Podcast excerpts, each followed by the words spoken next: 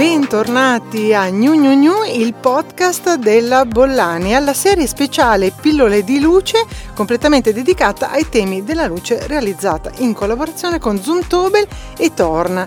In questa puntata parlo di biodiversità ed ecosostenibilità, come utilizzare al meglio la luce.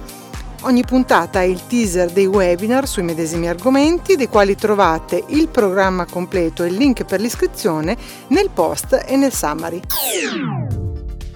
Le persone vivono sempre di più uno stile di vita lontano dal mondo naturale e dai suoi ritmi. Eh, gli edifici e le strutture nelle aree urbane influenzano i flussi di luce naturale e la qualità dell'aria e ci allontanano, diciamo, da un rapporto armonico con l'ecosistema e con il mondo animale e anche con quello vegetale. La luce elettrica possiamo definirla come un'infrastruttura che può essere di cesura, ma se ben gestita può invece essere di aiuto e ristabilire un equilibrio e il benessere degli ambienti urbani e non solo.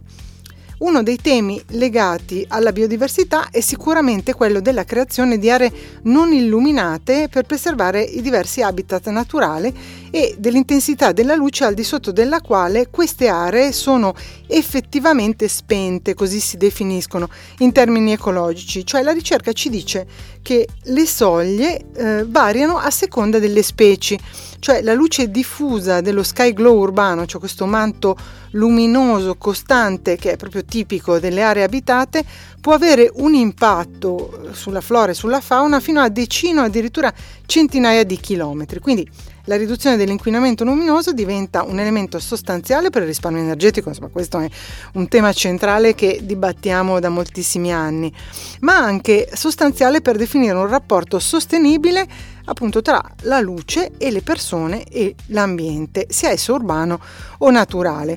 Il webinar del prossimo quindici maggio è l'occasione per condividere il quadro legislativo e tecnico-normativo che supporta la progettazione proprio su questi argomenti e per conoscere le tecnologie che ad oggi permettono il pieno rispetto dell'ecosistema nel quale viviamo. In questa puntata del podcast parlo di progetto della luce, di biodiversità e di ecosostenibilità con Filippo Zalambani, lighting designer Zumtobel Italia, e con Andrea Benussi, field marketing manager outdoor Zumtobel Italia.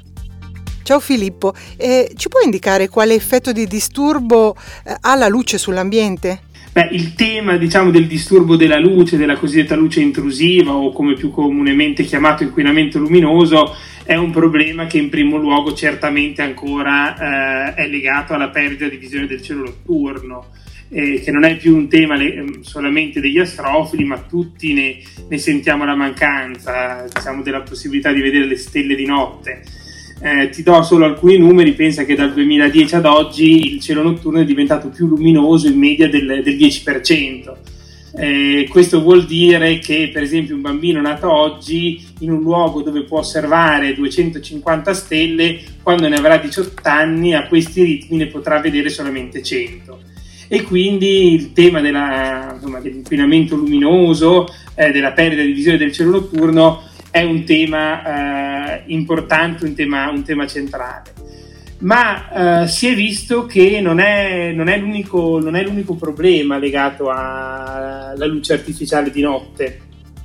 Eh, citando una, diciamo, un'espressione che nell'ultimo periodo a causa della pandemia covid diciannove è diventata piuttosto famosa, ovvero tutto è connesso, ci si è resi conto che l'impatto della luce intrusiva ha anche altri risvolti negativi. E il primo tra tutti è quello sulla biodiversità, eh, e quindi tanti animali e tanti insetti di notte soffrono la luce artificiale. Eh, penso alle tartarughe marine che eh, non raggiungono il mare perché non riescono a vedere il riflesso della luce, eh, a molti insetti che vengono intrappolati dalle luci artificiali, eh, e potrei citarti tantissimi altri, altri esempi, dalle falene ai pipistrelli. Quindi c'è un impatto importante della luce intrusiva eh, sulla biodiversità, così come ha un impatto sulla, sulla flora, perché i tempi di eh, fioritura e di produzione dei frutti sono anch'essi legati eh, in qualche modo alla, alla luce. La luce ha un impatto evidentemente anche sulle persone, sul benessere delle persone, e, e infatti è legata al, al discorso dei ritmi circadiani. Noi sappiamo che al nostro interno abbiamo questo orologio biologico che nelle ore notturne eh, produce la melatonina. La luce è legata eh, alla melatonina, in qualche modo è legata alla melatonina e, e si è visto che una presenza importante di luce artificiale può ridurre questo fenomeno della produzione di melatonina. E questo può portare dei problemi come sbalzi di umore, disturbi alimentari e anche disturbi, disturbi del sonno. E quindi ecco, la luce intrusiva va, va controllata per, per svariati motivi. Sino ad oggi è stato centrale per la progettazione il tema della luce rispetto al risparmio energetico. Insomma, ora la visione è più ampia e il progetto deve garantire benessere alle persone e anche un impatto ridotto sull'ambiente. Quindi come possiamo agire in modo efficace? Allora, è vero che negli ultimi anni si è puntato quasi esclusivamente al risparmio energetico e, e questo rimane comunque un tema centrale ad oggi in questa contingenza di crisi climatiche, di crisi energetiche, e quindi è un tema che anch'io non, come dire, voglio affrontare col, col, massimo, col massimo rigore. Detto questo, è vero che non può essere, non può essere l'unico tema, anche perché si è visto che... Mh, che spesso si è puntato solo al risparmio energetico pensando di contenere l'inquinamento luminoso utilizzando per esempio apparecchi totalmente cut-off che non disperdessero luce verso l'alto, ma, ma ad oggi questo in realtà non è, si è visto che non è sufficiente. E inoltre anche l'utilizzo di, di L E D a luce fredda o luce neutra da quattromila Kelvin eh, che, che da un lato sono più, più efficienti, però hanno un impatto decisamente più, più importante su tutti i temi che, che dicevo prima. Quindi come agire efficacemente? Eh, individuo diciamo solamente alcuni punti che poi magari tratteremo nella puntata con più dettaglio, e sicuramente un'idea è quella di creare oasi di buio, quindi per dire... Come ci sono le riserve naturali, si sta pensando anche a creare delle proprie riserve eh, di buio, proprio per tutelare la biodiversità. Si è anche visto che l'intensità della luce eh, è un tema importante. Noi abbiamo un occhio in realtà molto sensibile alla luce, eh, diciamo,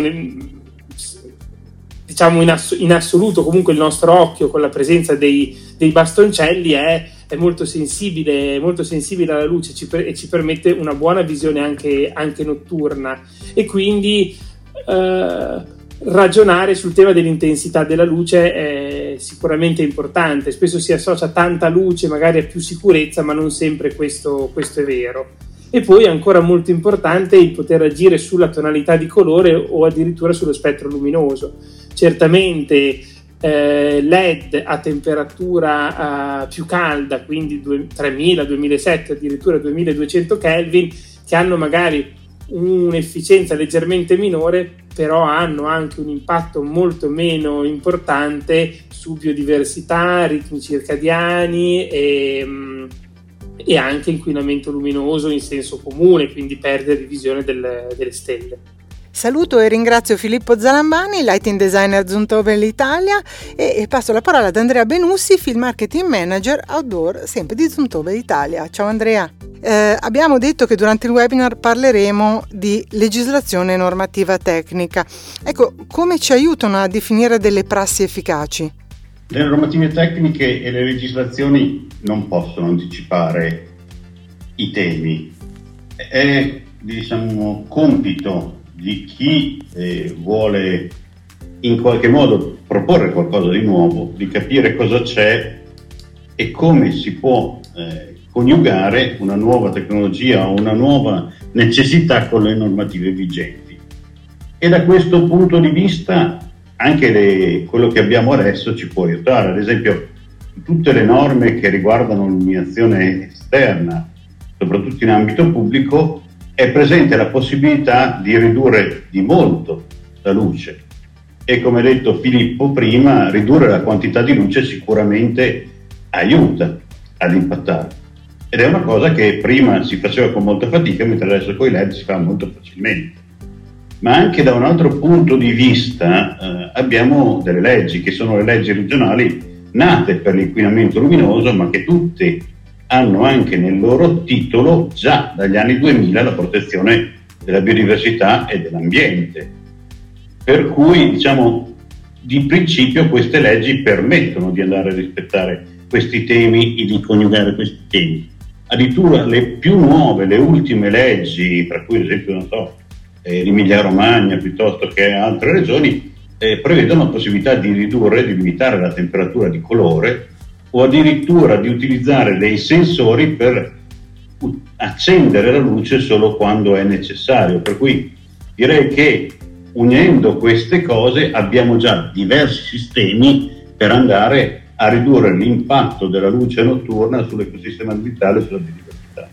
Oltre alla normativa, le soluzioni tecnologiche si sono molto evolute e già rispondono alle esigenze eh, di essere poco impattanti o di aiuto alla biodiversità ambientale, naturalmente contenendo l'inquinamento luminoso. E mi puoi dare qualche anticipazione di quali siano queste soluzioni tecnologiche? Il primo highlight è che durante il periodo di crisi energetica che abbiamo appena vissuto, molte amministrazioni comunali hanno deciso di spegnere la luce, per cui è stato un sistema, diciamo, che ha ridotto di molto l'impatto, però chiaramente non poteva andare d'accordo con quello che è il nostro modo di vivere attuale. Ed è proprio qui che si concentra, diciamo, l'evoluzione. L'evoluzione cerca di mettere insieme un po' temi che erano diversi, ad esempio la possibilità di gestire la luce non basata sul risparmio, ma basata ad esempio su quelle che sono le esigenze e l'uso di una zona per le persone. Pensa solo al fatto che magari in una zona, diciamo, residenziale è molto utilizzata la luce a certe ore, quando la gente era in casa dal lavoro o quando magari esce, mentre in una zona industriale la stessa luce potrebbe essere usata nelle ore notturne perché arrivano i camion verso un interporto a portare il materiale, per cui ecco, questa flessibilità che hanno le persone nel mondo del lavoro deve essere accompagnata dalle tecnologie. Ma queste tecnologie devono anche permettere di fare non solo della riduzione, ma anche di portare ad esempio una luce più calda quando questa luce non è necessaria. Per cui la possibilità anche di dire ok, la luce ne serve meno, ma può essere anche di un colore diverso. Questo è, se vuoi, la magia eh, del L E D che fino adesso non avevamo. Però ti, ti dico un'altra una cosa, che può non essere sufficiente questo. C'è capitato il caso, ad esempio, di un parco nazionale, di un parco, una zona protetta, in cui anche utilizzando tecnologie rispettose della legge, rispettose della norma, che non inquinavano, sono trovati di fronte al problema che gli animali, vedendo l'alone luminoso, da lontano andavano verso la strada. Per cui a volte sono necessarie soluzioni, e ne parleremo, un po' non convenzionali, che permettono di limitare non solo la luce che va verso l'alto, non solo la luce, ma anche la possibilità di far vedere la luce, ad esempio, ad animali che si muovono, tipo cervi, caprioli, cinghiali. Per cui sono tante le strade, la tecnologia ci permette di affrontarle tutte, ne vedremo qualcuna e, come si suol dire, ne vedremo delle belle. Ringrazio Filippo Zalambani e Andrea Benussi per le anticipazioni. Ci ritroveremo a seguire il webinar sul tema della biodiversità ed ecosostenibilità rispetto alla progettazione della luce, e se volete scoprire quali sono i prossimi appuntamenti ed iscrivervi potete trovare il link nel mio post e nel mio summary. A presto dalla Bollani.